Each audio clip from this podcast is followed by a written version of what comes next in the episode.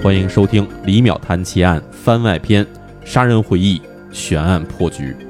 我是李淼。我是李叔。我是小伙子，哎，咱们今天这节目这个栏目名字改了啊，哎不是这这个《乱七八物语》啊，对，不是是《奇妙物语》哎啊这这因为我们今天聊这个案子呀，叫做韩国华城连续杀人案。而这个案件其实和我们之前在李淼谈奇案这个付费节目里聊的案件都很相似，因为它也是连续杀人事件。哎，所对以，所以我们觉得这个节目其实放在李淼谈奇案这个系列里面，感觉是更合适的。对，嗯而且感觉就是他这个案子里边的很多的手法啊，嗯，跟我们之前聊那些案子特别的相似。特别特别像。而且最近这一两天吧，嗯，在这个中国的社交媒体上，关于这个案子的这种关注吧、报道、讨论也是连篇累牍，特别多对嗯，只不过呢，大家看到的可能都是另外一个名字，对就是《杀人回忆》原型，对，哎的这个罪犯找到了，嗯而且这个事儿就发生在就前两天儿是，那天我们正在和淼叔录节目，嗯对，因为淼叔这个从美国巡游归来，嗯我们说咱们咱们聊一期聊期案子，对结果聊了一半儿，啪，手机弹出一消息，杀人回忆的凶手找到了，对我们就说，哎呦，他聊这个呀 要，不然我们终止这个刚才的这个案件吧。对，但是你想，还是先把这个之前那个该聊聊完，聊完之后，我们说杀人回忆这这个真的是非常值得一聊， 而且必须得秒出来聊。 哎，对对对对对对对，除了案子的部分，因为《杀人回忆》这部电影啊，在应该说是韩国甚至全世界范围内都非常的知名。是，对，当年推出的时候，在韩国什么大钟奖、青龙奖啊，拿奖无数。而且当时在北京，在那个电影资料馆，嗯，就是大银幕上映的时候，我还专门去看了。哦是吗哎对，我在电影院看过这个片儿。啊，我看的时候应该是我就是上大学的时候，嗯因为这片子是二零零三年出来的， 03年嗯我大概是零四年前后吧，然后就通过买 DVD 看到的这个电影儿，这应该算是我韩国这算是正剧电影的入门儿，但这个电影的确深深的震撼到了我，所以我们当时很多同学就连续看了好多遍，就觉得、嗯哇，这电影拍太棒了，嗯对，所以所有就是看过这个电影的人，听说这个消息之后，感觉都是精神一振。对觉得说我天，这想不到有生之年啊，能看见这个人啊，这个是被找出来。是对，所以这个电影啊，它这个原型就刚才小伙子老师说的啊，韩国华城连环杀人案。是，那我们要不然跟大家先简单介绍一下这个案子的一个基本情况。嗯，咱们现在要讲这个韩国的这个华城连环杀人案呢，实际上它发生的时间啊，相对来说有点早了，嗯时间是从这个一九八六年的九月十五号，一直持续到了一九九一年的四月三号，嗯就中间差不多是有个四年多不到五年的时间里面。嗯嗯发生地点呢是一个叫做华城郡的地方，这地方可能大家都没听说过。它位置呢，其实离这个韩国首都首尔啊，距离可能也就是差不多一百公里左右的这么一个位置。那很近啊，哦哎，不算远。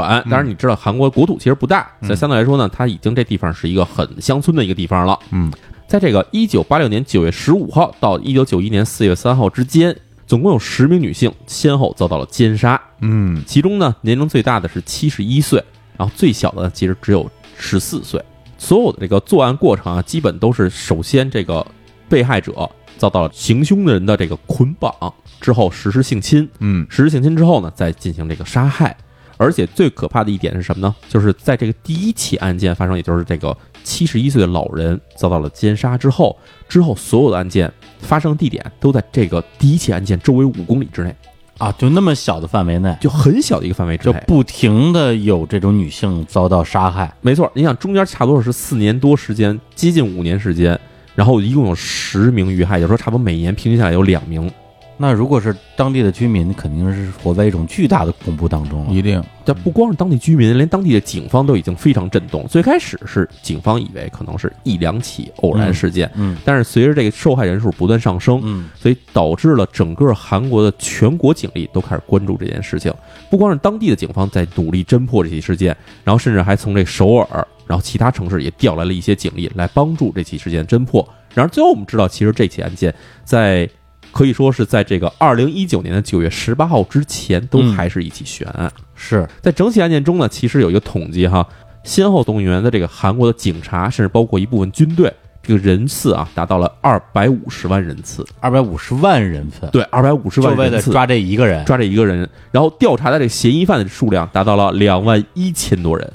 两万多人，嗯就两万多人，这可以算是一个韩国整个全国人口的一个大清洗的感觉。而且呢，在这里面所有的这些嫌疑犯中，警方还进行了包括什么血型鉴定、什么嗯 DNA 鉴定、毛发鉴定等等这些事儿啊，嗯，所有的分析数量达到了四万多起。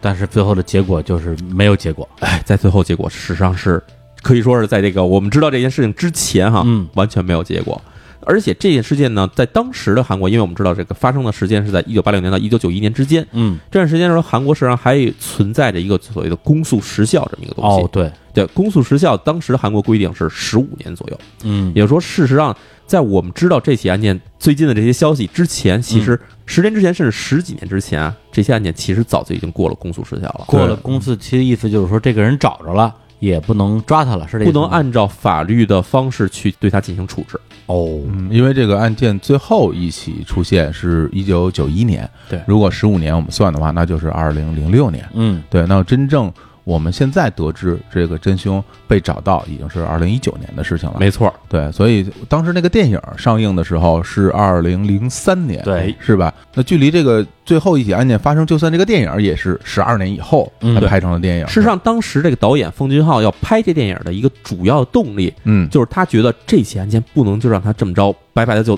就溜过去了，嗯，不能找到真凶的结束了，嗯所以他特意选择了在这个时效期过之前的几年之内把这电影拍了出来。哦，还真是那个时效期是二零零六年嘛，没错那这个电影是二零零三年上映的，嗯，说句老实话，啊我一想，如果那个罪犯在那个时候还属于一个逍遥法外的一个状态，嗯一想到他也有可能坐在观众当中跟大家一起看这个电影，嗯，我就觉得更加的毛骨悚然。是啊，所以今天这个节目呢，我们也是采取了一个比较特别的这样一个设置，嗯对，因为之前表叔讲案子啊，都是直接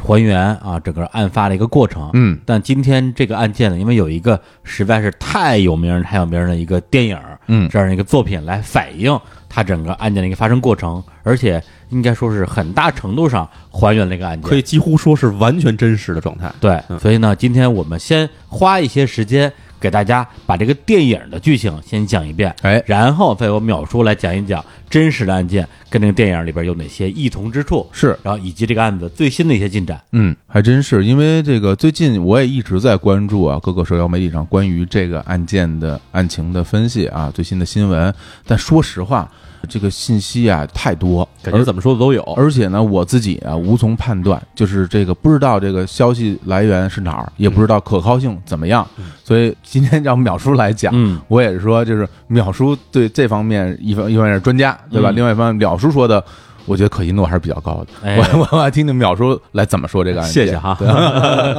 那要不然李李叔先说说这个电影吧，我哎们回头就可以电影情节和真实案件我们比对着来看到底是怎么回事。哎，嗯那说这个电影之前啊，首先要先给一个这个高能嗯剧透预警。巨高能的，哎，已经对一定因的为一般在日产讲电影剧情之前啊，因为我特别喜欢讲剧情，嗯我都不是很这个强调预警这件事儿，嗯因为我觉得大部分电影啊，呃，我不说你也不会去看，嗯啊，你看其实因为我说了你才 看，对，而且呢，很多片儿其实你被剧透之后，并不影响观看乐趣，嗯所以但是好。电影不怕剧透。呃，哎是当时是这么说过，比较片面啊但是但但是《杀人回忆》这部好电影，嗯，我觉得还是怕啊剧哎透的。当然了，这嗯这个电影，我觉得你剧透之后的观赏乐趣会打很大的折扣。是的，所以没有看过这部电影，而且还想去看的，嗯，严重建议啊，嗯看完电影再来听这个节目，或或者您跳过去跳过我这一段儿。是的，嗯对，那我现在就准备开始，开始哎。嗯这片儿啊，刚才您说过，二零零三年啊，韩国导演这个奉俊昊的作品。嗯然后这片子里边啊，双男主，对，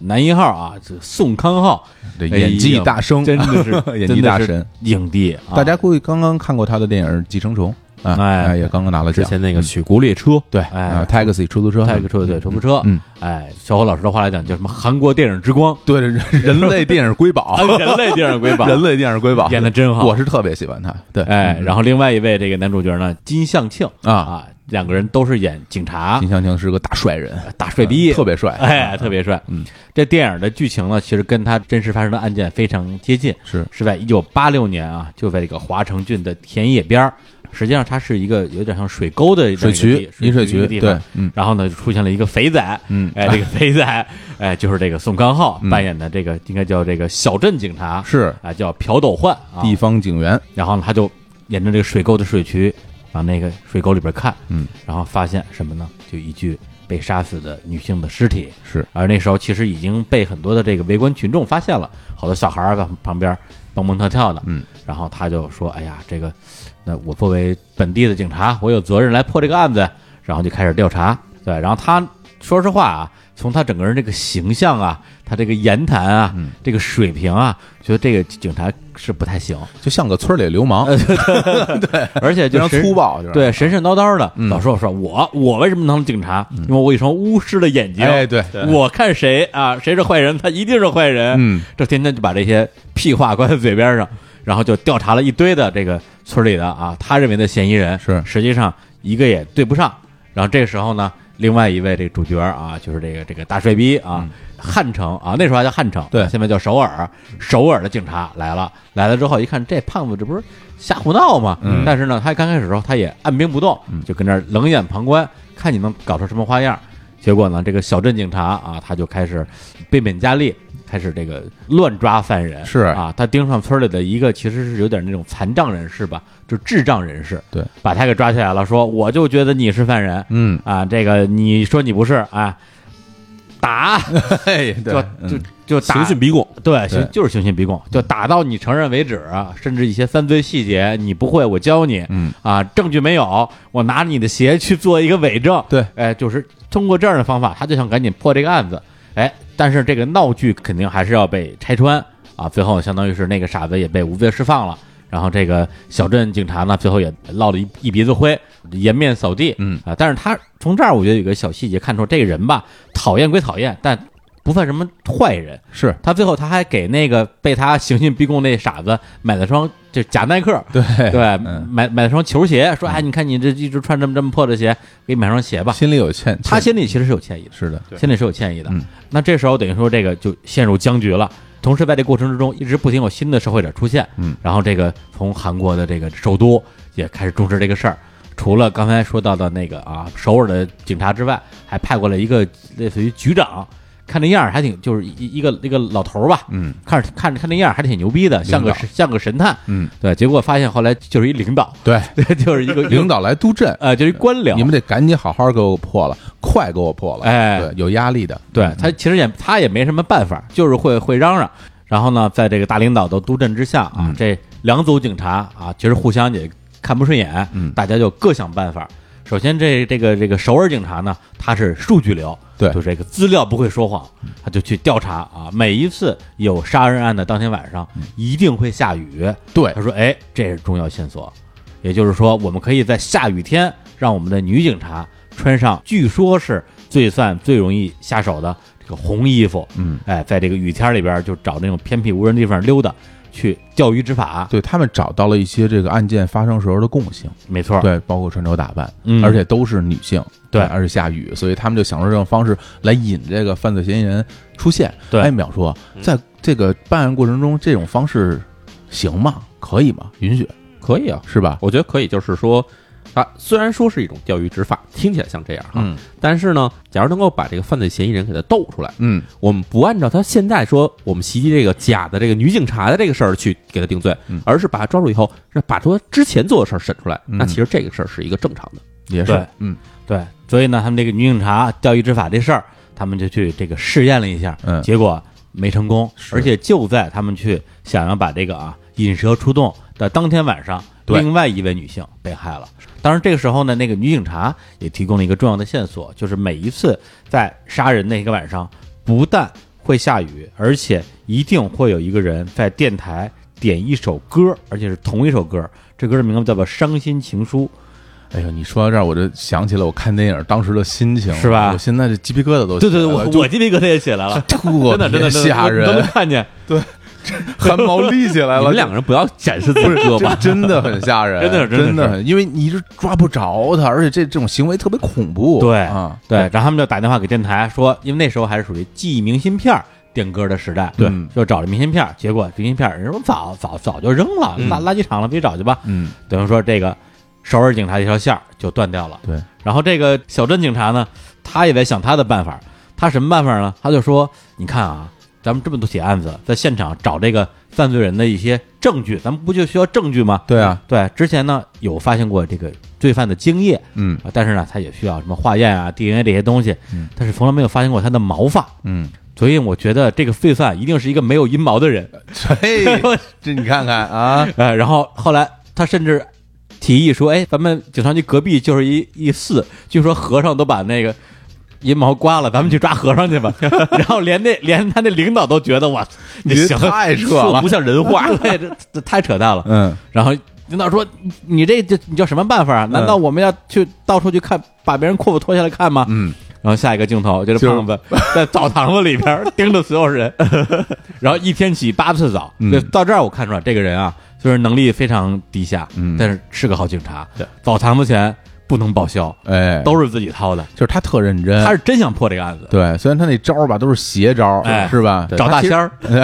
因为他其实没没有有 经，乡村警察嘛，因为他其实没有经历过任何的那种专业的这种刑警的破案的就跟这个赤脚培训医生一样，没错，所以他只能想一些怪招出来。而且说实在的，你说就是咱们就是说，全世界各地吧，一个地儿出现连续杀人案，这种几率得多低呀、对吧？嗯也不是说哪哪儿都能赶上这种事儿，他也没有经验，也没见过这种东西。大家一着急，压力又大，还领导在那儿等着呢，对那只能想出各种各样的方式来解决问题。对嗯，然后就是各种歪招吧。嗯结果呢，通过这歪招啊，就是误打误撞的又抓住一个连一般观众都觉得肯定就是他了的一个嫌疑人，嗯因为他到了某一个案发现场，就是发现尸体的地方，在那儿进行一些这种自毒，自毒的行为，对，而且还拿着女性内衣摆摆着衣服摆在地上而且他自己还穿着女性啊，对对对，就就非常可疑了，就是嗯至少是个变态吧。对，啊，这个人被抓住了，抓住了之后，那么我们其实跟着是跟的是警察的视角去看这个人到底是不是，嗯，结果发现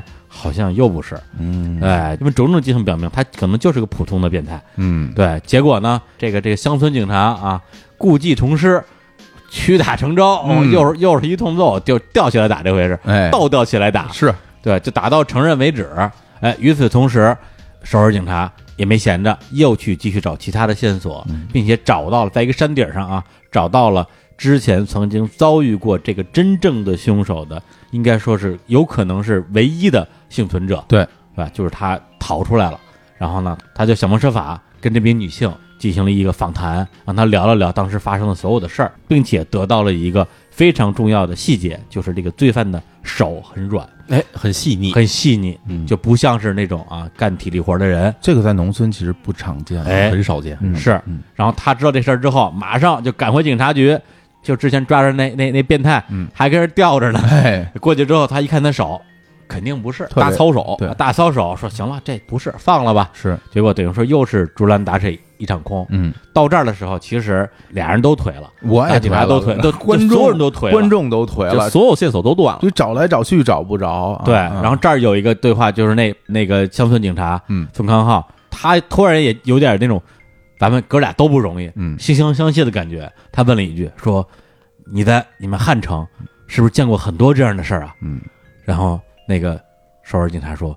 从来没见过。实话说，那个时代其实这可能算是韩国第一起连环杀人案了。哦，对，所以这确实是没有任何人有办案经验。嗯，对，就是每个人都把自己的知识积累，无论是这个乡村警察想出来那些歪门邪道，还是首尔警察的这些数据流啊，各种他能够驾驭的一些侦破手法，通通不管用了。就是大家在看这个电影的时候，心情就是会觉得，因为你一边是在不停的去找嘛，嗯找罪犯，找证据，然后呢，这边找不着吧，那边一直死人。对对对，这个心里边那那种冲击啊，就是你觉得我操，这天都塌下来，这可怎么办、啊？对对对对，就是在整个我说的过程之中，嗯一直在有女性被害，是对，而且被害的女性距离这几个影片的主角的关系越来越近，对确实已经到最后，其实已经几乎危及到他们身边的人了。是，然后这个时候呢，案情出现了一个重大的突破，就是又有人点歌了。哎哎，而且当时就是当天晚上，大家听的是这电台直播，嗯，然后那个女警察就直接冲进这个电台录音室录音室，嗯找到这 DJ 说明信片，你现在就给我找出来，别跟我说什么丢扔了丢了之类的。嗯根据明信片的地址，直接找到了最终的这个嫌疑犯。嗯，对，因为到现在为止，其实没有任何的直接的证据，嗯证明这个人就是杀人犯，对，就只能证明他是点歌的人，而且而一到雨天就点歌，对，但是从观众的心里，至少从我的心里，觉得说那肯定是他呀，对 那啊，还能是谁呢？ 就是哎，然后这个人是一什么人呢？是一个特别年轻、俊秀，嗯对，其实有点像那种白面书生是那样的形象一个人，就是你怎么看也没法把他跟杀人犯这个形象联系在一起。嗯而且他在整个的这个审讯过程中表现的非常的冷静，对。而这种冷静呢，他最可恶的地方，他有多异性。如果他是杀人犯，那他的表现简直太牛逼了。嗯对，就是每一句话都把警察将死。嗯，就说你们不是就就要让我承认吗？嗯你们不是最擅长通过殴打、通过刑讯逼供让人承认吗？你你们打呀！等于说他这话说到这儿，只要你动了手，他说的所有东西就全没有任何意义了。对那反过来讲，如果他真的不是罪犯，那他所有的说的所有的话，你也没法反驳。而且都戳中警察的痛处。对对所以就最后把这两个警察全给整崩溃了。对，最后俩人崩溃到什么程度啊？就是从首尔来这个就是讲究高科技破案的这警察，最后趴桌子上说说需要他妈什么证据啊？打呀你的，打到他 承认为止。那宋高赶紧拦着，然后冯康浩就就傻了，就盯着他说：“兄弟，你变了。”俩人完全就实就在受不了。两个人就完全调换过来了。对对，对就是说白了，就是两个人都崩溃了。嗯冯刚啊被逼的冷静了，嗯那哥们儿被逼疯了，是有这么一个情况。然后就在这种情况之下，你没有任何证据，而之前警方又因为殴打犯人、寻衅逼供，闹出了很多的丑闻，而且被媒体已经都爆出来了。对，咱们这次反而就没法有任何的这种所谓的啊非常规手段了，最后就只能把人给放了。放了之后怎么办呢？他们就轮流去盯着他，至少我不能让让你让你在我眼皮底下再犯事儿。对，结果又一个晚上下雨了，然后那个首尔警察在车里边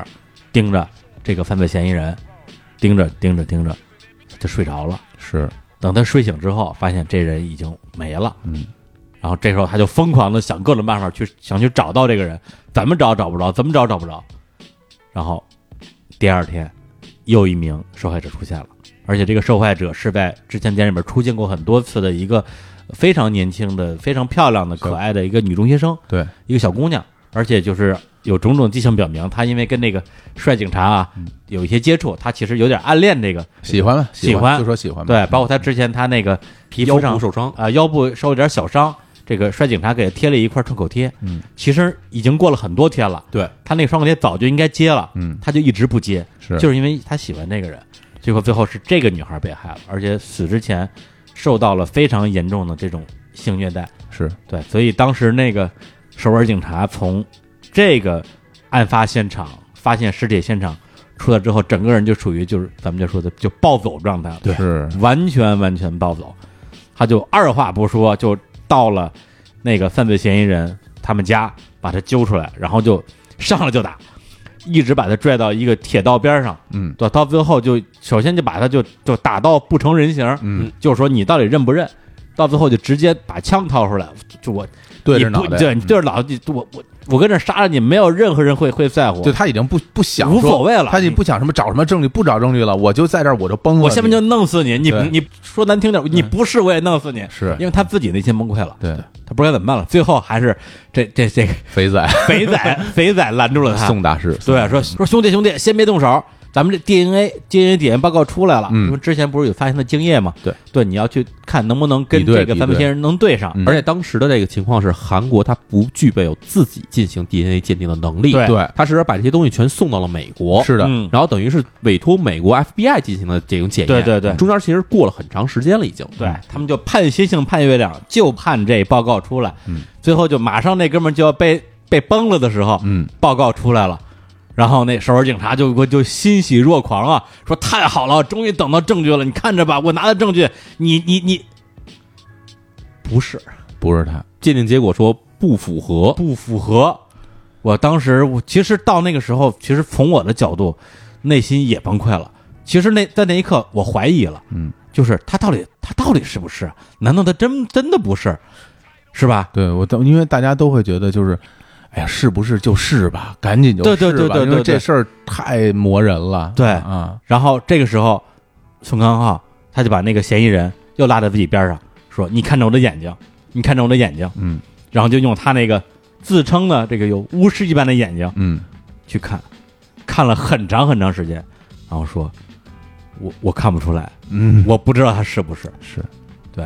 所以这就是这个悬案在那个时间点上的一个结尾，对相当于是所有的犯罪嫌疑人最后都被排除了，对对没有任何任何的办法。嗯，然后电影最后的一个也是名场面啊，对，就是时隔了十多年，宋康昊这个乡村警察已经不干警察了，嗯他肯定是因为这个事儿就受不了了，太，太受打击了，觉得自己实在是受不了这个内心的折磨了，嗯，然后去经商啊，去做买卖，非常成功，成功人士。西装大皮 鞋，哎 对，跟他一直相好的护士也结婚了，啊哎，生俩小孩儿，嗯，然后呢就开着车，正好有一天路过整个电影最开头他发现尸体的那个水渠，是，他就让司机把车停下来，他就趴到了水渠边上嗯，往下看。正在他往下看的时候，忽然之间一个小女孩儿，一个上小学的女孩儿吧，站在他边上说：“叔叔，叔叔，你看什么呢？”然后他说：“没看什么呀，我就随便看看。”嗯，然后这时候小女孩说了一句话，这句话就是让所有我相信看到这个部分的电影观众全都头皮都炸了，不寒而栗，啊就是不寒而嗯栗，真的就是这这是咱们这期节目因为剧透的差不多了啊，嗯这是我唯一留给这个咱们听众的一个悬念，哎，大家一定要去看这个电影然。后电影就结束了，对，啊最后一幕就就小女孩那句话真是太可怕了。哎，对，所以当时这片子我第一次看是在电影资料馆看的大银幕，嗯我觉得太幸福了。嗯后来又在电视上看了一遍，然后昨天晚上又看了一遍，觉得这片子真是看多少遍都不为过。是的，是的，我觉得就是因为这个电影看完之后，你你内心的那那种冲击力吧，就是哪怕就是真的，我觉得，比如今天我们把这个电影情节讲了一遍，因嗯为我自己之前我也看过两三遍，那我今天晚上我再回去看一遍，我估计我我该起鸡皮疙瘩，我还起鸡对皮对疙瘩，就是就是给人的那种心里边就好像在拿个东西在你心里边搅搅对搅对搅对搅，就是你最终你就是就是找不着这人，然后然后他们今天把他找着了。真的那种，所以这心里边的那种喜悦啊，我真的让我让我特，我看到这个消息的时候，我特别特别开心。很多人啊，我相信很多人他看了这电影以后留下了一个心里的一个结，对对对，就我觉得看完电影的人，如果这个电影不是根据真实事件改编的，它就是一个故事，一个啊一个剧一个剧本儿，大家心里顶多就是留个悬念。这那就是像看个《七宗罪》似对的，对对对那种，感受但一想到这是一真事儿，我这心里就太堵了，对太堵了。没错，所以今天我觉得淼叔啊，这来这儿，我们也好好的把这个案件，这个整个真实的过程，真实的案件我们再复盘一下，然后呢，再比对着电影中出现的这些情节，因为我们其实说实话，到现在也不清楚这个电影里展现的这些事件和这个就真实的案件是不是完全相符。嗯，而且它有很多肯定也在电影里没有表现出来，毕竟它有十起事件，对对所对以我们整个梳理一遍，对，然后最终我们把现在我们拿到的这些呃真实的案情的信息跟大家来分享一下。好， OK，那嗯么其实咱们先开始讲，就是说这个真实案件和这个电影它之间到底有什么区别哈？啊哎，哎，第一个区别就是，其实电影里并没有把所有的受害者的真实情况展现出来。嗯，哎，对我先说一下这个受害者真实情况哈，所有受害者一共现在其实看到这个案件里面一共有十名受害者，嗯，但事实上呢，其实有一名受害者最后被警方所证明他其实是一个模仿犯罪，哦，也就是说，其他九名受害者，假如说存在就是一名犯人的话啊，那这个九名可能都是同一个连环杀人犯所为。哦，啊，那这九名我们先介绍一下这九名受害者的共性哈。第一呢，九名受害者其实都是女性，这就大家可能从一开始就知道了。嗯，然后呢，他们的这个死亡的地点其实大部分都是在于农田里面的这个所谓的饮水渠，嗯哎或者是农田深部，也就是说这些地方其实都是平常不会被人所注意到的地方。这跟电影里是一样的。这抛尸地点其实都是同样的。嗯，第二呢，就是这些人他们在死之前都遭到了性侵，全部，所有九名都遭到了性侵。嗯而且是不同程度的性侵，就是有的可能就是强奸，嗯但有的可能在强奸之后还有一些故意的伤害行为，嗯就这些其实都是同样的。是，然后电影里面有几个细节，就是说他们是不是每天都是在这个下雨时候下手，嗯或者是不是在下雨的时候都会有电台点播，哎，对，实际上这些是电影里边进行了一个改编，哦，就这东西其实并没有证明。当时办案人员其实也并没有说说一到雨天有这个电台里播出歌声就会动手，其实并没有这个细节。包括红衣服这个其实也不是事实，是吧？事实上，红衣服是当时在这个所谓华城郡的一个谣传哦就是因为在最开始发现几名被害女性，她们在遇害时候都恰巧穿着红衣服，嗯，然后所以当时当地就传出一个消息说，只要是女性晚上穿上红衣服出门的话，就会被这人杀掉。哎呦，这听着跟那个白银那个很像，非常哎像那就是个那个可是真的是穿红衣服呀，但那也其实不是真的穿红啊，衣服那也不是真的，那也不是真的，就是这些其实是一种典型的都市传说的形成过程。哦，这么回事啊？对，实是的际上这两个事儿都是都市传说，哦，嗯包括电影里其实后面描写也很清晰，就就是是，在这电影后期所遇害的所有人并没有穿着红衣服，对对对，对，他们都是统一，就是都都是女性。嗯，然后我们再说一下这个犯罪手法，犯罪手法事实上所这个嫌犯这个人，嗯他都会利用女性的衣物对这个受害者进行捆绑，对对对，就是无论是可能是用这个他的内衣，或者是丝袜，或者可能是这些衣服什么的，将受害者捆起来，就是等于是达到一个制服的目的。而且所有的杀人手段都是勒死，啊哦，勒死其实有几种方式，比如说有掐死啊或者之类的。他所用的所有手段都是用这种女性的衣物去打一个结给他勒死，而且这个结事实上是一个非常关键的证据，就是嗯他打结的手法是一个比较特殊的手法。哦，后来韩国警方在进行分析的时候，发现所有在这些尸体上发现的勒在颈部的这个结，嗯都是一种军队里才会使用的这种手段，哦，就是军队里会教你怎么打结、怎么紧。所以他这个跟电影里边那个设计其实是类似的，因类为似的电影里面最后抓住那个最终嫌犯，嗯实际上他的一个身份是退役军人，但事实上，韩国所有男性都是退役军人，对哦， 人家哦对人家对有对对对兵役嗨，哎呦，对对所以对这个这个线哦，索这也没法说了，在这事儿韩国就称不上他线索全了。全民男性服兵役，所以你至少可以觉得说，呃有很有可能是个男性，就别的你没法说了。但是有一点是什么呢？就是这人肯定年龄是可以确定出来的，嗯因为没服兵役之前的人跟服了兵役之后的人，实际上是两个时间段。哦哦，对对这对，嗯，对，但是刚刚听你说他这个作案手法，嗯，其实也能感觉到这个人他应该是存在某种心理变态吧，因为他杀人的这种仪式感，对，对，每一次我一定要一二三，不这么干不行。嗯，对，这个就我觉得不是一般的说你报复社会，而是他，我觉得他他他在享受这个过程。但事实上，我们知道，假如我们听了李淼谈奇案这个节目的话，啊你们会发现，其实所有的连环杀手他们在进行杀人的这过程中的时候，都会遵循一个自己已经定好了的方式。哎，是吗？对，每个人都会遵循这种方对式。他有他有自己固定的习惯，这个习惯只会升级，嗯，就是说升级的过程中，他可能会多一些东西，对，但他原本的那个基础的东西是一直不变。啊是一直不变，对除非他自己出现了大的问题，比如说他对自己突然出现了一些残疾，嗯，或者说可能突然身体上有了一些变化等等这些东西，他会有变化道。理。我我回忆了一下，就咱俩录那个，比嗯，如说像韩国那刘永哲，对，他是杀了所有的人之后，全都埋在山里。对对然后还有呢，那种就是那种什么夫妻变态杀人狂，哎，全都埋在地下室。哎，而且所以你想，这刘永哲所谓这个韩国首尔开膛手这个人啊，嗯他其实有两个作案阶段，嗯第一个阶段是入室抢劫杀人，嗯第二阶段是开始打电话叫应州女郎杀人。对，他之所以有这种变化，前后其实他两个杀人手段是不一样的。完全不一样。他有这种变化，是因为他自己主动进行了调整。嗯，他认为前一种方式可能太容易暴露了。对对对对，所以事实上，假如说在这个连环杀手他没有遭遇到其他的变故之前，嗯，他不会改变自己的手段的。对，嗯而且我们在聊这些连环杀手案件的时候，还发现一个特点啊，就是说这个连环杀手他这个作案，他整个这个频次，嗯，是会有变化的。对，嗯比如说一开始可能是半年一次，然后之后他会慢慢慢慢增加他这个频率，他可能会变成三个月，会变成两个月，有时候一个月做好几起，甚至咱还讲过说，一天之内做对两起、三起的。对，然后哦所以说像这个案件，我描述是可以梳理一下它整个的案件的哎过程，它有没有这种频次上的变化？其实这问题特别好，嗯我先说一下这个一共九起的这个杀人案的这个发生时间，我们看看时你间，们可以计算一下哈。嗯第一起发生在一九八六年的九月十五日，嗯这个受害者呢是一个七十一岁女性，嗯，算是一个老太太了。是啊，第二起呢是一九八六年十月二十号，是二十五岁的一名女性，嗯中间隔了大约一个月。第三起呢是在一九八六年的十二月十二号，嗯受害者是二十四岁女性，嗯中间隔了两个月时间。嗯第四起，一九八六年十二月十四号，二十三岁女性，中间只隔了两天，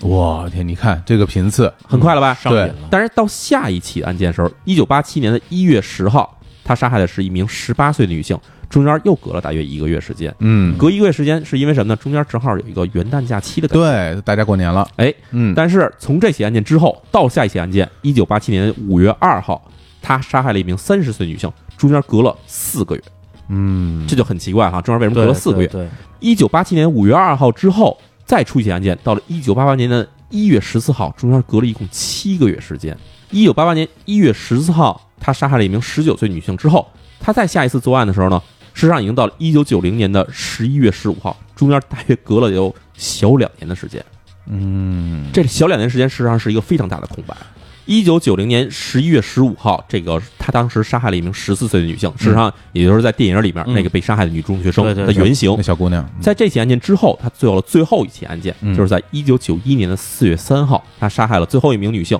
六十九岁的女性。嗯这中间就隔了五个月时间。嗯嗯，那么，其实大家刚才听完这个时间间隔，我不知道大家注没注意它发生的这个月份，嗯它所有发生月份都是在春季、秋季和冬季，嗯就是没有夏天，没有夏天。嗯所有的六月份、七月份、八月份的日子都没有做完。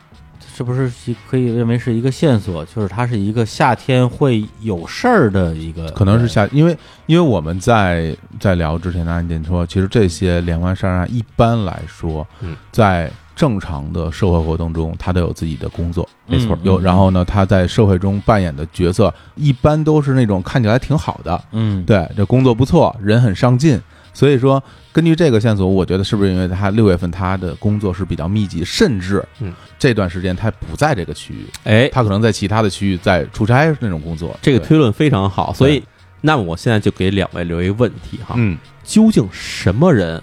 他到底是什么身份，能够让他在夏天，要么是走不开，要么不在这儿？到底是什么人呢？我能想到的可能就救生员嗯是？吧？就是夏天去海边儿那种，就是哦叫叫去救人的那种。就是海边浴场或者游泳池的啊，那对种对对对，就是、这就是夏天海边儿才才会有那么多的这个游泳的人嘛，嗯，对，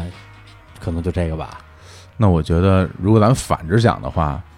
老师是不是夏天要放暑假？嗯，放暑假期间是不是就要在家没法儿借着工作的时候啊，出去上不了班儿出就去出作不了案门儿。对，其实哈，挺接近了。第一，我先说老师这事儿哈，嗯一个学校他的老师往往就在学校附近住，嗯对吗？嗯嗯，然后，那他假如要是一个中学或者一个小学的老师的话，他就算放了暑假，他其实闲的时间更多。嗯那么，什么样的老师能够让他不在校园呢？其实啊，在这华城当地是有一所这个大学的分校的，哦，所以他要么是学校里的老师，或者是学校里的学生。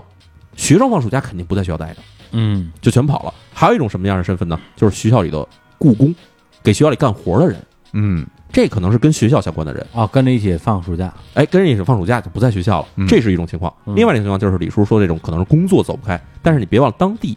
这个华城郡是一个大农村，夏天的时候事实上正好是农忙的时候，嗯嗯，所以他可能因为田里有活儿他走不开，哦，这有可能。或者说是什么呢？这个嫌疑犯他所有的抛尸地点都是在农田或者是这个下水渠里头，嗯，在农忙的时候他没有抛尸的机会。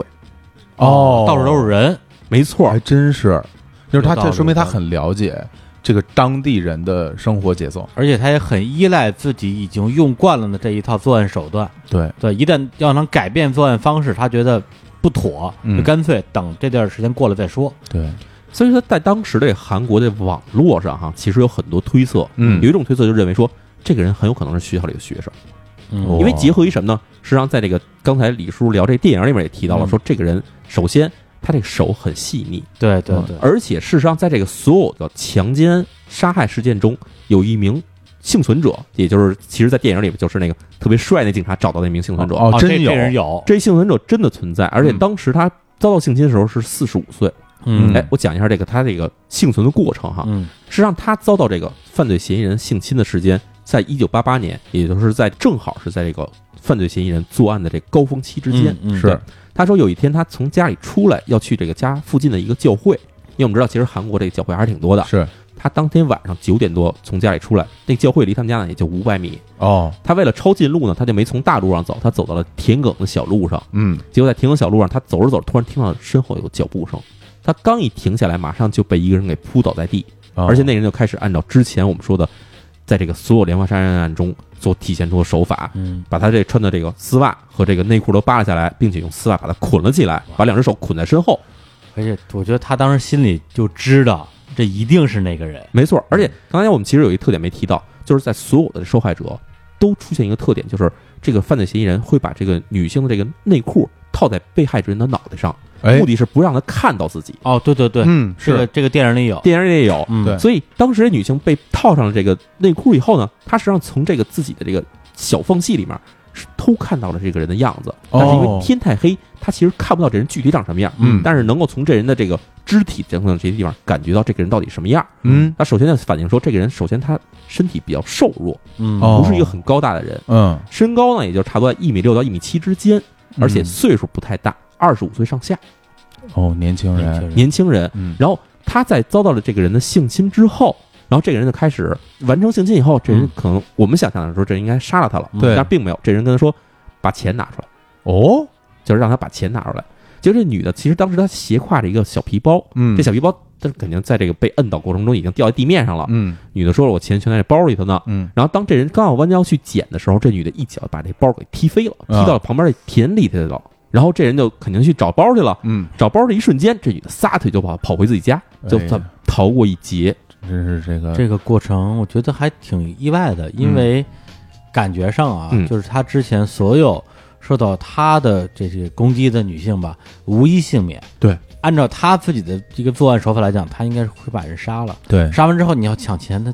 你就钱拿钱不就呗，在那儿了吗？是，他居然最后还要他终止犯罪要钱，其实感觉挺不合常理的。对你何必说现在先跟他要钱呢？嗯这其实也是这起就所谓的这个叫幸存事件中最大的疑点。嗯但是，假如我们先把这疑点先放在后面，嗯我们先不提，先想现在这个事儿的话，就是这个人其实反映出来，他第一年龄化说二十五岁上下，嗯服完兵役，然后再回来上大学，这是韩国很常见的一种情况。对，那他很有可能这学校的学生。啊然后第二，手也比较的白皙，比较柔软，不像干农活的，也符合这个身份。啊，这个也是真的啊、啊没错，我你说的时候，我脑袋出现的全是全是电影里那个人。就那哥们儿我跟你对说啊，其实，在电影里边就是抓到那个看起来白面书生那人啊，并没有这么一个人。啊，但是这等于是把当时警方能够所所怀疑到所有特征全集中在一个人身上的一个、哦一个，算是一个缩影。明白了我。觉得甚这个甚至是导演说你们要找这样的人，嗯他可能会心里想，我觉得就是这样的人做的案。嗯嗯哎呦，聊到这儿我就不有点不行了，我就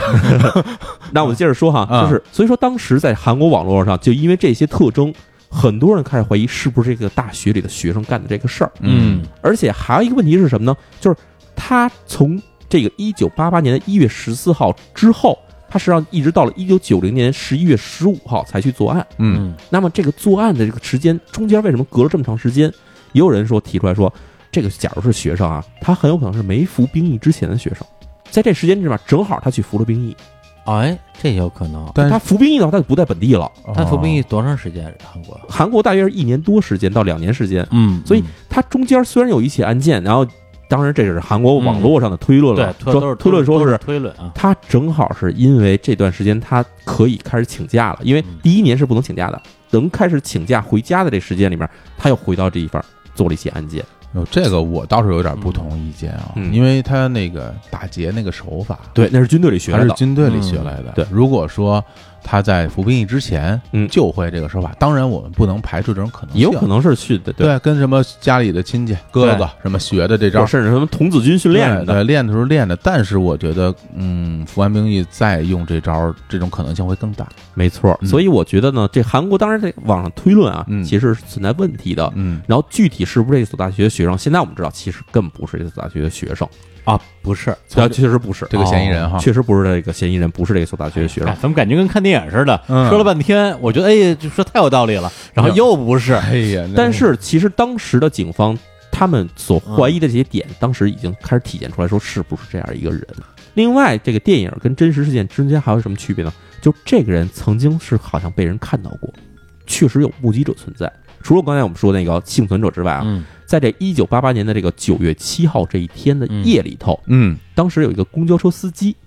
他这个公交车是从哪儿到哪儿呢？是从这个韩国的水源市到这个华城郡。嗯嗯，它其实是一个怎么说呢？就是水源市是一个城市了，嗯，对，华城郡是农村，所以它它等于是一个长途汽车对，郊县巴士，郊县巴士。嗯当然是这个郊区巴士啊，有一班等于是末班车嗯，是从华城郡出发返回这个水源市的。哦，然后这个巴士司机当天开车的时候，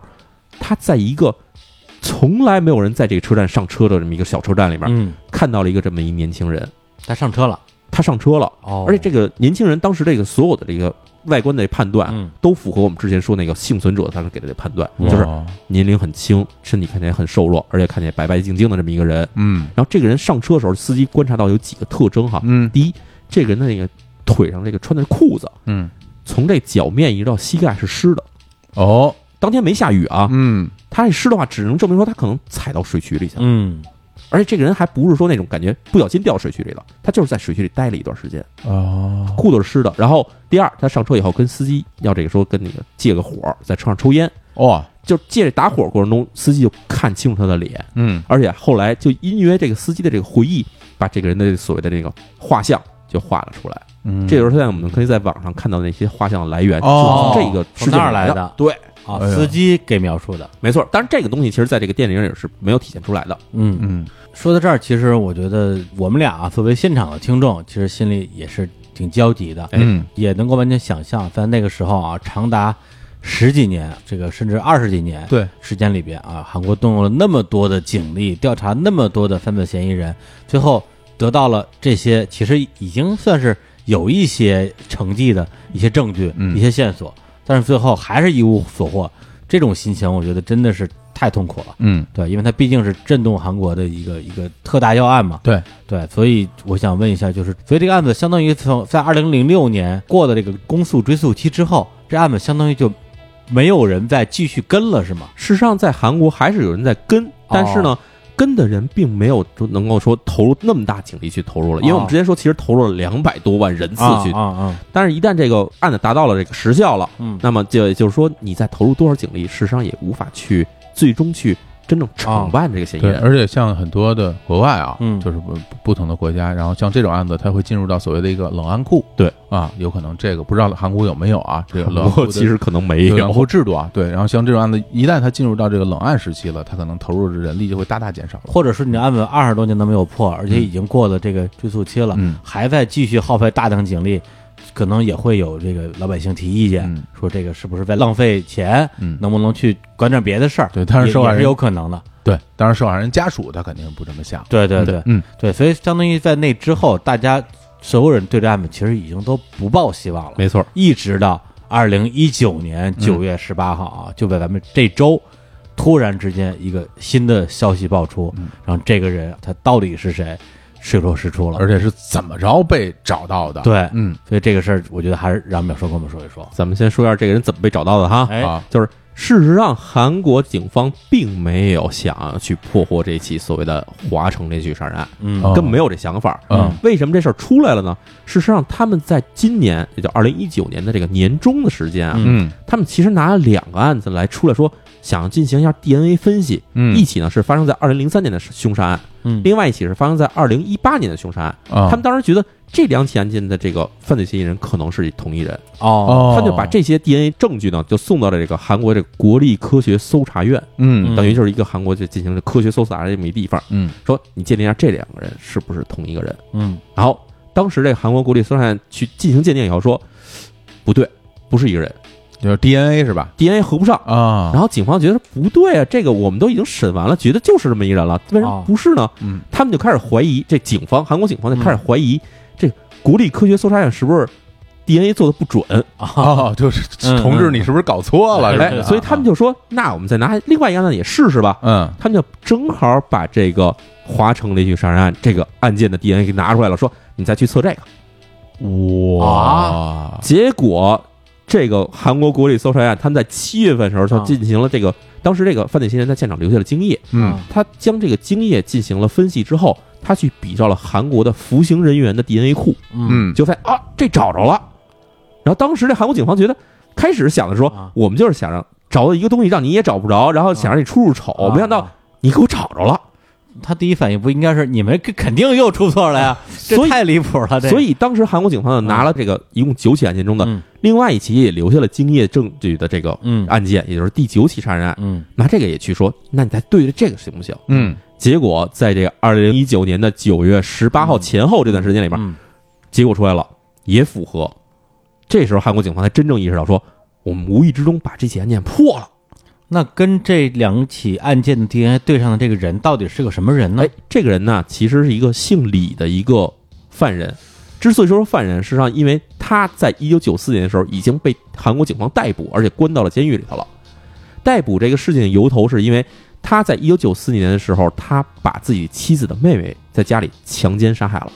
哦这事儿说起来就有点长了，但嗯是我们先说这个姓李这个人，他在一九九一年最后一起作案之后，他等于从这个华城郡搬走了，他搬到了一个离这华城郡大约有八十公里的一个叫做青州市的地方，嗯哦他自己搬家了。等于说他原来就住在华盛顿，他原来就是华城郡的人，哦，他结婚了以后，他搬到了这个青州市，当时是结婚了，嗯而且结婚之后呢，马上就跟妻子生了一男孩儿。到了一九九三年年底的时候，这个男孩其实当时已经两岁多了。嗯然后他妻子跟他发生了口角以后，妻子就离家出走，实际上就回了娘家。哦，回家之后，结果娘家的这个妹妹觉得，对吧？我姐姐受了你欺负了，很不开心，她就来到这个男的家里头，要跟他进行理论，说理，哎，说理。结果这男的就给这个这个妻子妹妹就喝了这个含有安眠药的水，嗯然后睡着了以后，在家里对她进行了性侵。嗯性侵之后，他为了防止这事情败露，他把女孩儿也进行了抛尸。而这里面有几个细节啊，嗯第一，他也同样对这女孩儿用这丝袜进行了捆绑；嗯，哦第二，他在进行这个性侵之后，并不像以前是说用这绳索给她勒死，嗯，而是用这钝器把她砸死。哟，那钻石袜不一哦样，这做案上不一样了嗯。之后，他把这女孩儿这个尸体就趁着当天夜里十一点，用自己的小车就拖到了附近的这个农田，离他家差不多有一公里的地方，嗯还是扔到了这个农田的这个下水道里。嗯，哇所以其实我们看到有很多点是重合的。是对当然，这个事件后来很快就被破获了。对破获之后，这个人一九九四年的时候，当年就被警方抓住以后，以这个强奸、杀人起诉，而当时起诉的这个罪名是死刑。当时韩国还没有废除死刑，啊，嗯哎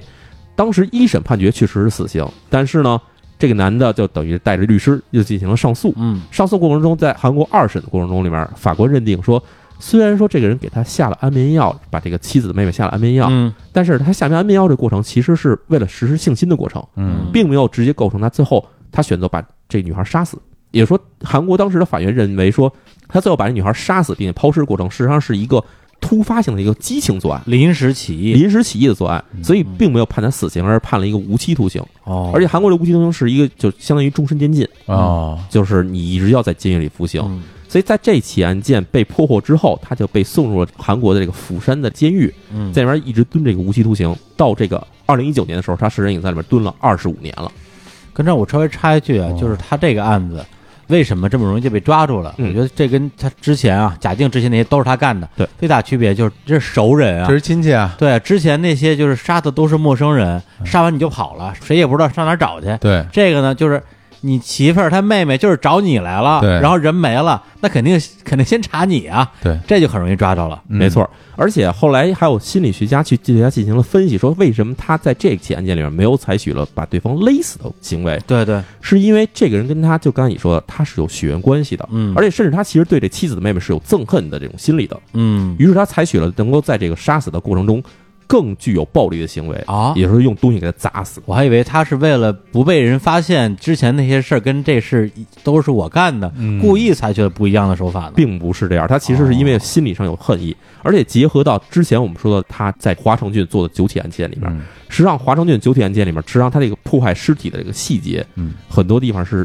逐级上升的。是，那最这开始可能只是说进行了捆绑、性侵、杀害，嗯但后来开始有什么用这种各种义务去残害对方尸体，这个就很符合我们之前聊的案嗯件里面，就说这些连环杀手在他作案过程中，他会逐渐的升级。嗯，那我想知道这个人啊嗯，他当时作案的时候，他到底是干什么的？多大的年纪对啊？他到底对，他到底是什么人？就他的职业当时其实现在警韩国警方还没有公布出来，哦他得干什么呢？我们不知道，他很有可能就是一个干农活的一个农民。说不清楚啊。哎，对，但是呢，他在做第一起案件，也就是一九八六年的时候，他实际上那时候只有二十三岁，哦，而且是服完了兵役的人，也就是说，他确实符合嗯军队里学到的打劫的手法，嗯嗯这些都是符合的。而年且也对上了，而且这个目击者的这个证词也对上了，因为嗯没错当然不是说所有目目击者给出证词都一定准确，嗯因为很多目击者他那个时候处于惶恐，甚至是环境的光线没有那么清楚，他可能记得没有那么清楚，但这个是是对的，那就是二十四五岁的年纪，当嗯时没错对，而且到目前为止，也就是说我们现在录节目这一天，二零一九年的九月二十号这一天的时候，嗯实际上韩国警方已经完成了一共九起悬案中的三起的 DNA 比照，都已经确认就是他了。那啊虽然说在网上其实现在有一些嗯传言说、说这个人跟当时韩国警方所公布的血型不一致等等这些问题。啊，血型不一致，但事实上，我现在看到的所有信息里面，并没有把血型这个事儿当做一个非常大的一个问题来嗯说，因为原因是什么呢？确实，当时这个现场勘探的这个水平是有限的，嗯而且血型的分析，在我们知道，其实它也确实存在着一定的误差，是嗯甚至在我们之前其实看过一起连环杀人案里面，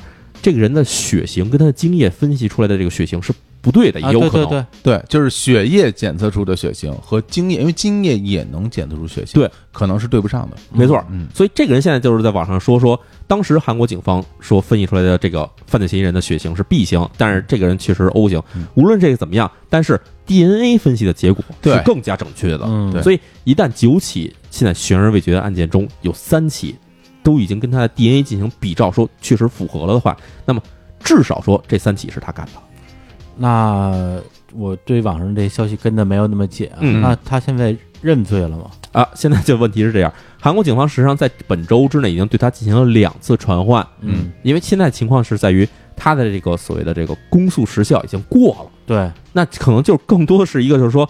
你行行好，跟我们说实话吧，因为我们其实也没法惩罚你了，哦，这样他就算认罪了，也没有办法，因为这个罪行给他定新的罪。顶多也就是自己的面子上不太好看，或者是让家里人受到一些这种道德上的谴责，啊嗯，不会再给他加不嗯会，他不能再加新的罪上去了。哦，所以说，现在韩国警方就是说，给他已经传唤他两次，说，对吧？你跟我们说实话，你承认不承认这事儿是你干的？嗯我们不加重你的这个刑罚。也没法加重。但是这两次，这个人都已经否认了。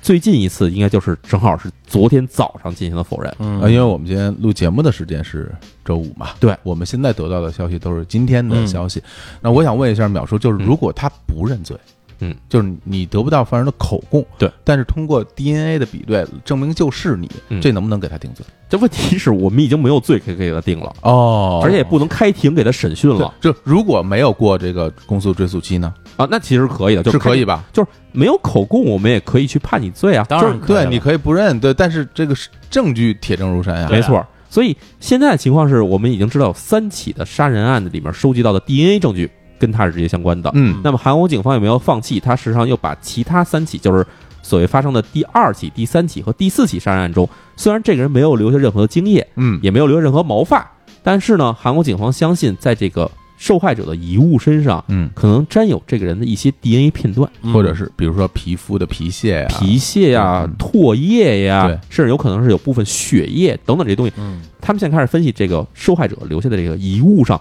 是不是能提取到一些 DNA，然后再进行去甄别嗯假如跟这人对得上的话，OK，那我们就可以说明说，至少现在有九起案件中，里面嗯可能有六起都跟你有关系了。嗯，那基本上就是实锤了，那对就是你不承认啊也是你了，因为我们现在提到说一共九起案件，对吧？嗯为什么有三起案件没法去提 DNA 呢？嗯是因为那三起案件实际上发现的这些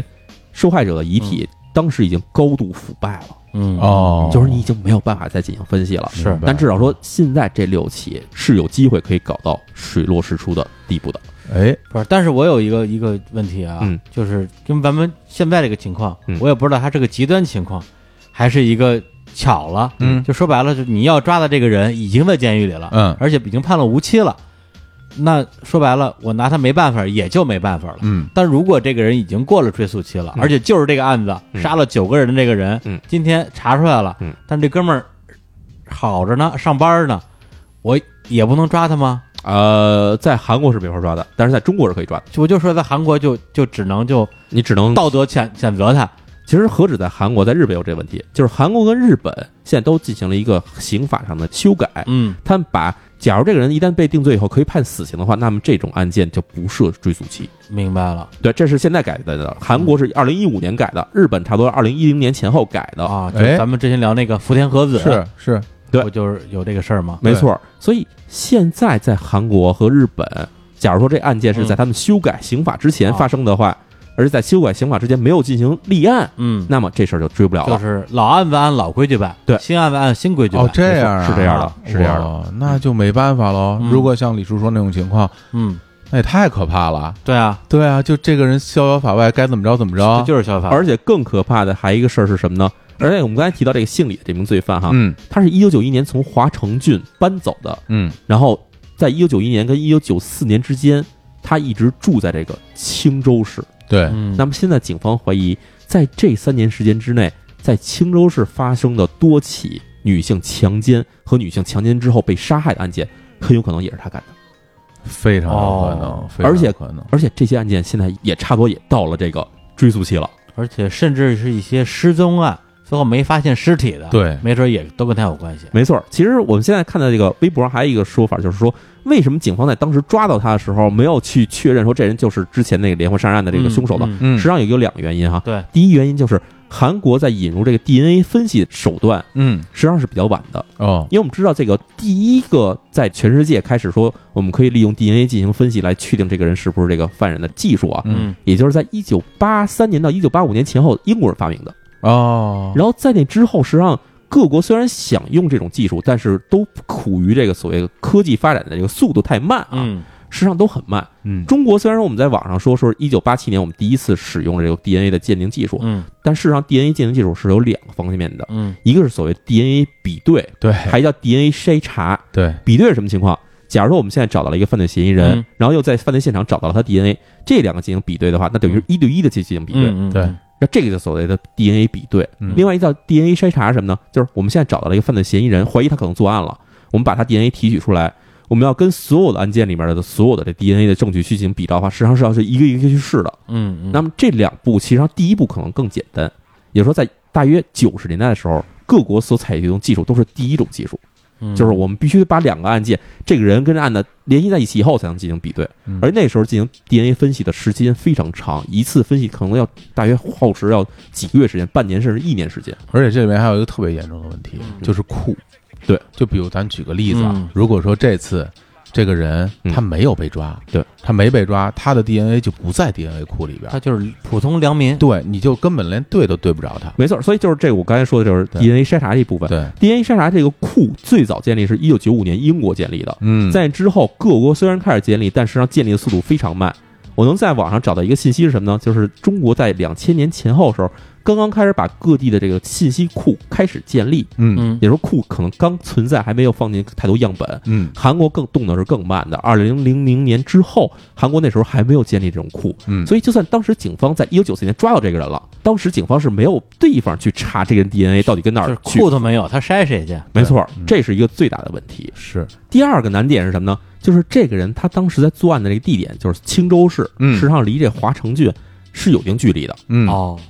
当时九十年代的警方，我们那时候都没有互联网，嗯九十年代警方更没有互联网，哎，所以这两地警方实际上这两个案子他们是没法捏在一起的。这跟白银那案子多像啊！没错，就是这么回事儿。你都不知道，大家对就没这个信息没法相互沟通。对，对，有的像美国那个各个跨州还没法弄，没错，是吧？这执法方法不执一法样。方法都不一样，对而且你想，他就算进到了两千年之后这个年代，开始开始有 DNA 库了，开始有各种各地联网，嗯但是这个案件，因为毕竟当时已经定罪了，就是说，我说他后来杀害这个妻子妹妹这个案件、对已经定罪了，他不算冷案了，嗯已经算是完成的案件了。是对，警方更不会去想说啊，这个人是不是身上还有其他案子，就不会想这一步。哦，就没往那边想，哎对而且他已经是无期了，嗯，对，对吧韩国是一个就终身监禁，对你就是你关到死。咱们刚才回到刚才这个嗯所谓的这个公诉时效问题啊，嗯就算这九起案件全加在他身上了，全被判说就是他有罪了，嗯那么他面临的最高刑罚也就是终身监禁了，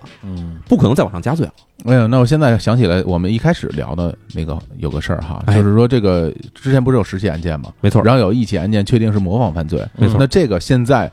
看到底是怎么回事儿？因为它哪儿不一样？首先呢，这起模仿犯罪最大的问题是什么呢？他没有抛尸这环节，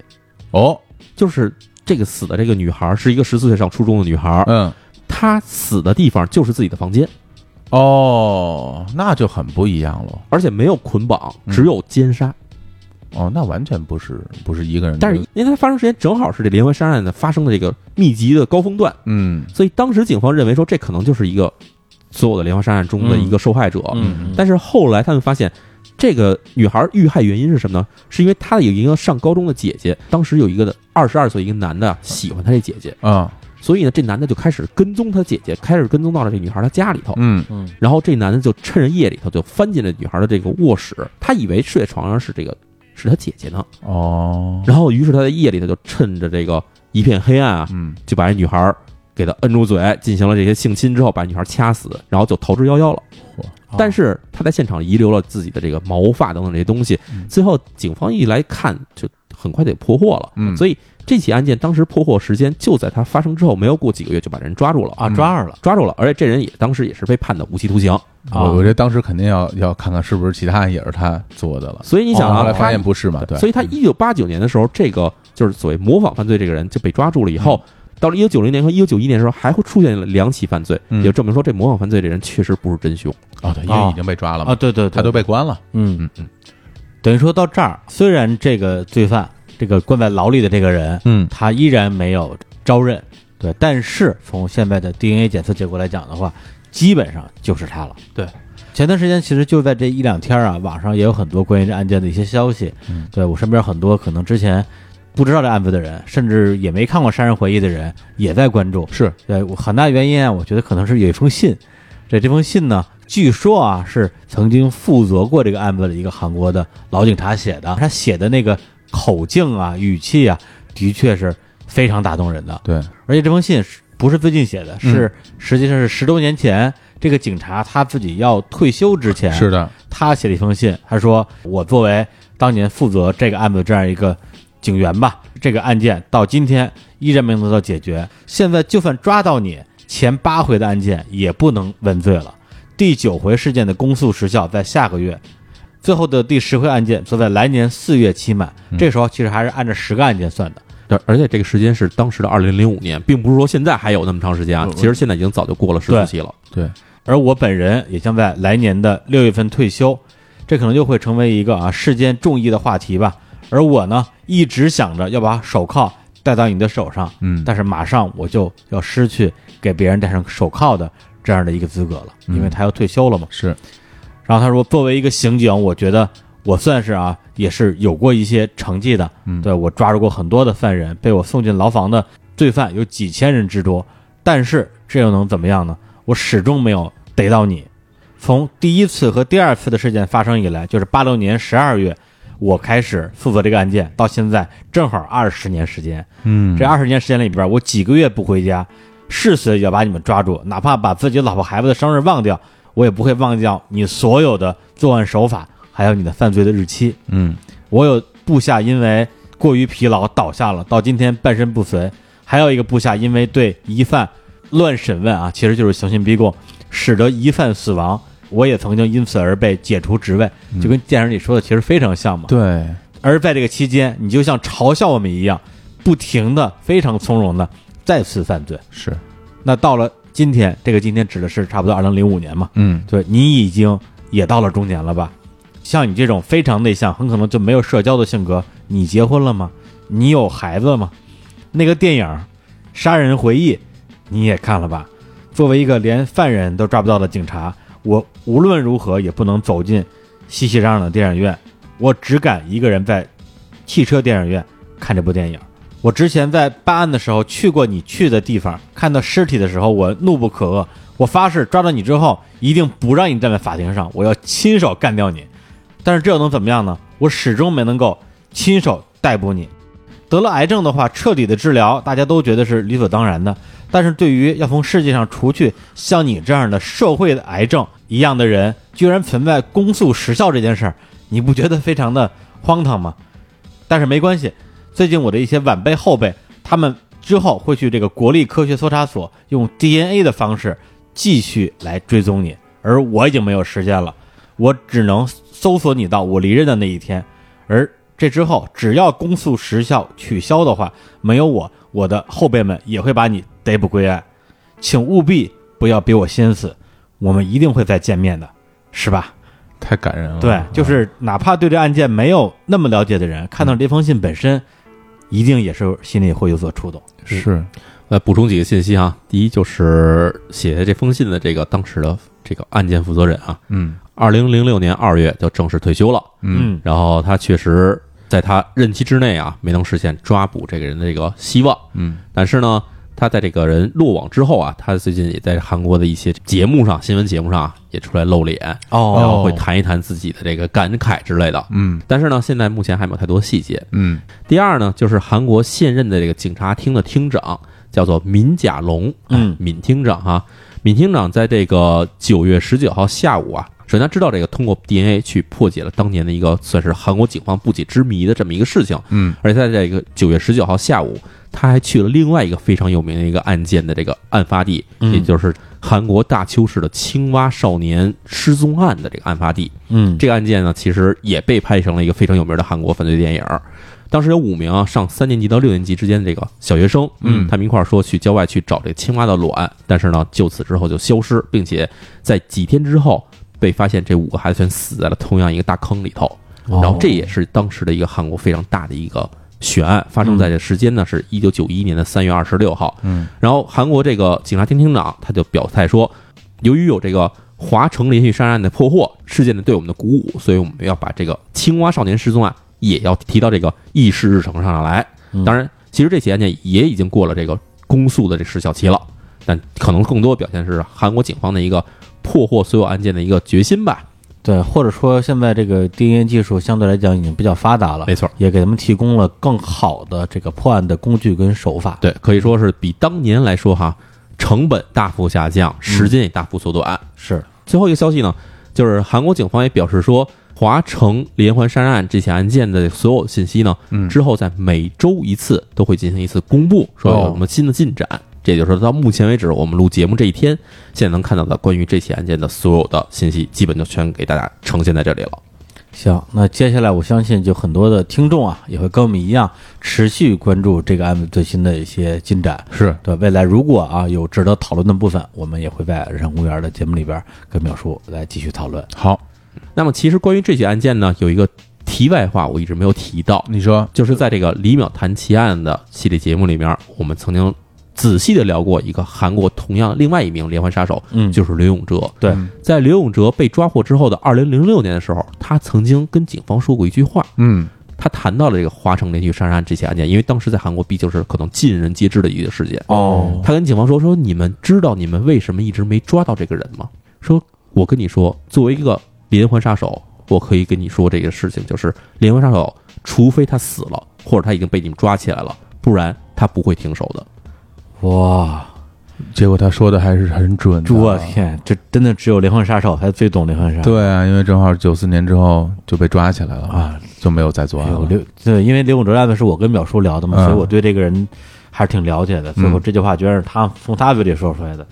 真挺人挺让人毛骨悚然的。”是的，那关于这个《杀人回忆》啊，这部电影的这个原型的案件啊，就是韩国的华城连续杀人事件，我们今天就聊到这里。嗯，呃，欢迎大家啊去关注日常公园我们的微博、微信啊，都叫日常公园是啊。同时呢，去这个蜻蜓 FM 啊，去这个搜索收听“李淼谈奇案”我们的音频付费节目。同时，今天这个节目最后呢，也再带来一首歌啊，这首歌就是出自于电影《杀人回忆》的一个主题音乐。嗯，也最后再次跟大家推荐这部电影，嗯非常值得一看。是，行，那我们就就在这首音乐里面跟大家说再见，拜拜。拜拜拜。拜。